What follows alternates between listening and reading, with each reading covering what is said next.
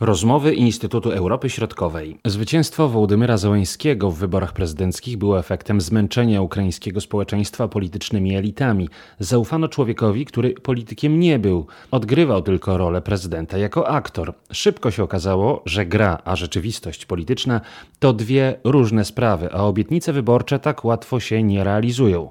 Po pierwszym roku prezydentury czas na podsumowania. Na konferencji prasowej Wołodymyra Zełańskiego był dr Piotr Andrusieczko, korespondent polskich mediów na Ukrainie. No i jakie refleksje? Pierwsze chyba, co mi się tak nasuwa mi się po tej konferencji, to jest to, że jednak Załęski czuje się coraz e, pewniejszy siebie, że o wiele bardziej swobodnie rozmawia z dziennikarzami. Pamiętajmy, że przyszedł on do władzy no w zasadzie zielony zupełnie. Znaczy to jest człowiek, który był spoza polityki. Brak doświadczenia no, był wytykany cały czas na początku. Teraz wydaje się, że jest już bardziej pewny siebie. Można powiedzieć, że to wysokie poparcie zaskoczyło prezydenta Załańskiego wówczas, rok temu. Pewnie trochę zaskoczyło, to znaczy aż tak, aż tak Natomiast no, widać, że go bardzo cieszą. On się dzisiaj powołał na najnowsze sondaże e, opinii publicznej. No i jeden z takich sondaży sprzed kilku dni mówi o tym, że jeżeli by została powtórzona druga tura wyborów, y, obecnie, no to zagłosowałoby na niego jeszcze więcej, znaczy 75% oddałoby na niego głos. Y, w tych prawdziwych wyborach w ubiegłym roku, w tej drugiej turze to było 73%. Nie wszystkie sondaże są dla niego aż tak dobre. Został publikowany inny sondaż, który,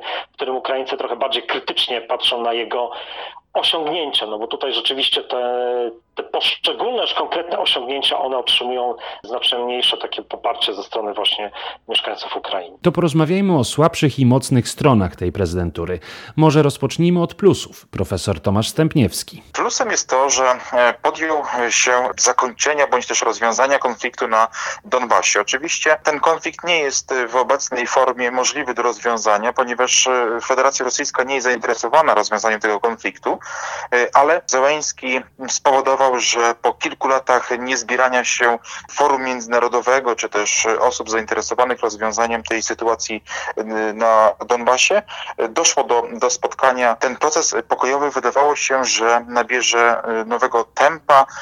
Tak się nie stało, ale oczywiście przyczyny są tutaj bardziej skomplikowane niż może, może się wydawać i oczywiście Ukraina nie jest tutaj głównym rozgrywającym. Prezydentowi Zełańskiemu zarzucano zbyt daleko idące ustępstwa wobec Rosji w sprawie Donbasu, no i mało efektów. Co mówił na ten temat? Na tej konferencji prasowej mówił, że nie zważając na krytykę, no jednak wiele udało się osiągnąć. Tutaj przede wszystkim miał na myśli e, trzy wymiany więźniów i jeńców e, między Ukrainą i Rosją i nieuznawanymi republikami e, na Donbasie. Zwłaszcza pierwsza wymiana wrześniowa z ubiegłego roku była bardzo głośna, no bo między innymi uwolniony został Ołek Sencow i ukraińscy marynarze, którzy zostali wzięci do niewoli podczas próby przepłynięcia przez Cieśninę Kerczeńską. Zełenski często podkreślał, że na pierwszym miejscu stawia kwestie ludzkie, czyli przede wszystkim to, żeby wszyscy Ukraińcy, którzy są więzieni, wrócili do swojego kraju.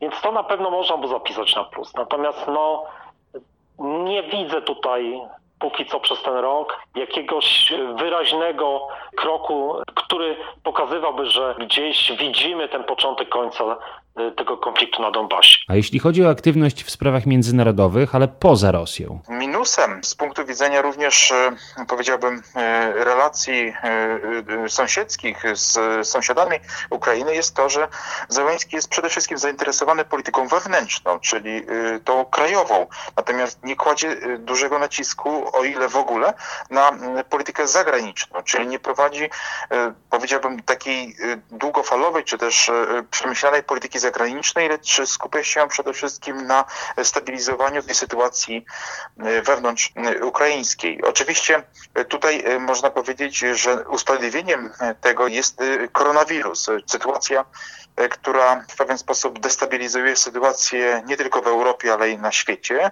i to uderza bezpośrednio w skuteczność jak gdyby realizowania polityki zewnętrznej, ale z drugiej strony Zełenski nie przejawia zbyt dużego zainteresowania tymi kwestiami międzynarodowymi, co też po części przekłada się na jakość relacji z sąsiadami. A co z Krymem? E, częściej mówi się o uregulowaniu sytuacji na Donbasie, natomiast Krym jest gdzieś na drugim planie lub wcale się nie pojawia. Już za czasów Petra Poroszenki ta kwestia Krymu była marginalizowana i, i dzisiaj też no, praktycznie dziennikarka ukraińskiego kanału telewizyjnego ATR no, krzykiem sobie jakby wybiła ten y, u prezydenta Zeleńskiego odpowiedź y, jako jedną z ostatnich właśnie na, w, sprawie, w sprawie Krymu.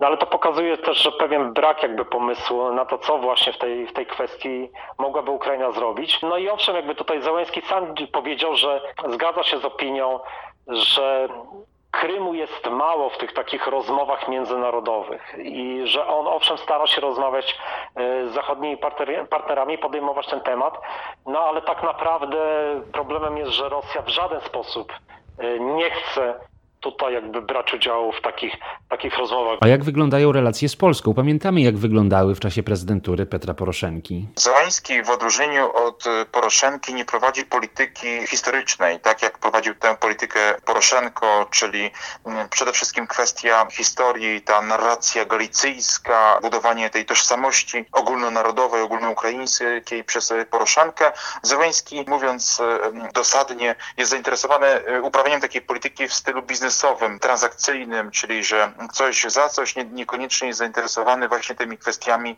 e, tożsamościowymi. Natomiast musimy również o tym pamiętać, że na stosunki polsko-ukraińskie nakłada się również ten wątek e, e, unijny, czyli tej polityki wschodniej Unii Europejskiej. I musimy pamiętać o tym, że Unia Europejska również nie, nie wysyła klarownych sygnałów w kierunku Ukrainy, mówiąc o tym, że w najbliższej perspektywie Ukraina ma szansę na integrację europejską i ta słabość tegoż projektu, jakim jest Partnerstwo Wschodnie, czy też jego ograniczenia, również przekładają się na to, że Ukraina nie jest aż tak mocno zainteresowana integracją europejską. Poza tym Zełański nie dochodził do władzy mówiąc i nie obiecując e, wprowadzenia Ukrainy do Unii Europejskiej, czyli on e, zdaje sobie sprawę z, sprawę z tego, że ten projekt integracji europejskiej jest bardzo dalekosiężny, ale też obwarowany wielkim procesem reform i to wymaga oczywiście czasu. Zełański wiele obiecywał Ukraińcom, między innymi walkę z korupcją i kumoterstwem. W trakcie kampanii wyborczej zostało już postawionych kilka takich e, ważnych kwestii, które miały zasadniczo odróżniać jego prezydenturę od tego, co działo się z ukraińską władzą do tej pory. No przede wszystkim taki jeden z głównych postulatów, który był wtedy stawiany, to to, że on zerwie z taką tradycją komoterstwa w ukraińskiej polityce. No i dzisiaj mu trochę to dziennikarze zarzucili mu, że jednak, no jeżeli spojrzeć jak wygląda jego otoczenie, no to właśnie jest pytanie pojawia czy naprawdę y, doszło do czegoś nowego. No tutaj się, to jest kwestia chociażby y, jego otoczenia z biura prezydenta Ukrainy, czyli już y, byłego szefa tego biura i obecnego szefa i, i bliskich współpracowników. W ostatnich tygodniach doszło jednak do uchwalenia dwóch bardzo ważnych ustaw, dzięki którym Ukraina może starać się o kredyty, na przykład z Międzynarodowego Funduszu Walutowego. Chodzi o ustawę o obrocie ziemią i ustawę bankową. Zacznijmy od tej pierwszej. To, czego udało się dokonać y, wcześniejszym prezydentom, a udało się Zeleńskiemu, to jest oczywiście reforma rolna. Na ile ona zostanie zrealizowana w tym y, kształcie, jaki zakładał obóz prezydencki, to jest oczywiście kwestia dyskusyjna, natomiast na pewno przeforsowanie tegoż, e, tejże reformy, oczywiście na skutek nacisków Międzynarodowego Funduszu Walutowego udało się tą, przegłosować tę, tę ustawę, ale z drugiej strony jest to jakiś sygnał świadczący o, o tym, że się coś zmienia na Ukrainie. Chociażby zlikwidowanie tych okręgów jednomandatowych, które były bardzo korupcjogenne, zmiana systemu wyborczego, no to są plusy, które świadczą o tym, że Zełenski podejmuje e, próby zmiany sytuacji. No i ustawa bankowa. Druga ustawa bankowa, no to jest jakby też e, potwierdzeniem, pokazuje, że Zełenski jednak nie zważając na interesy oligarchy, jakby tutaj właśnie doprowadził do, do jej przegłosowania. Chodzi tutaj o Ihora Hołmońskiego, a pamiętajmy, że przez pierwsze miesiące Zełenskiemu zarzucano jednak, że jest on związany bardzo silnie właśnie z Ichorem Kołomojskim, że Kołomojski pomagał mu przy kampanii wyborczej, no i obawiano się właśnie, że, że tak naprawdę e, będzie później oczekiwał rekompensaty e, za tę pomoc. No tutaj rzeczywiście jakby no Zełenski potrafił pokazać, że właśnie potrafi postawić się jednemu z oligarchów. To nie jest też argument na rzecz e, tezy o tym, że Zełenski pogrzebał już ten system oligarchiczny, że tak naprawdę właśnie doprowadza do rozerwania tych więzów, y, które od wielu lat jakby są problemem Ukrainy, czyli interesów oligarchów które przepadają się z interesami państwowymi, no bo tutaj to jest pytanie też o właśnie o rolę, dalszą rolę Achmetowa, Pinczuka i innych oligarchów i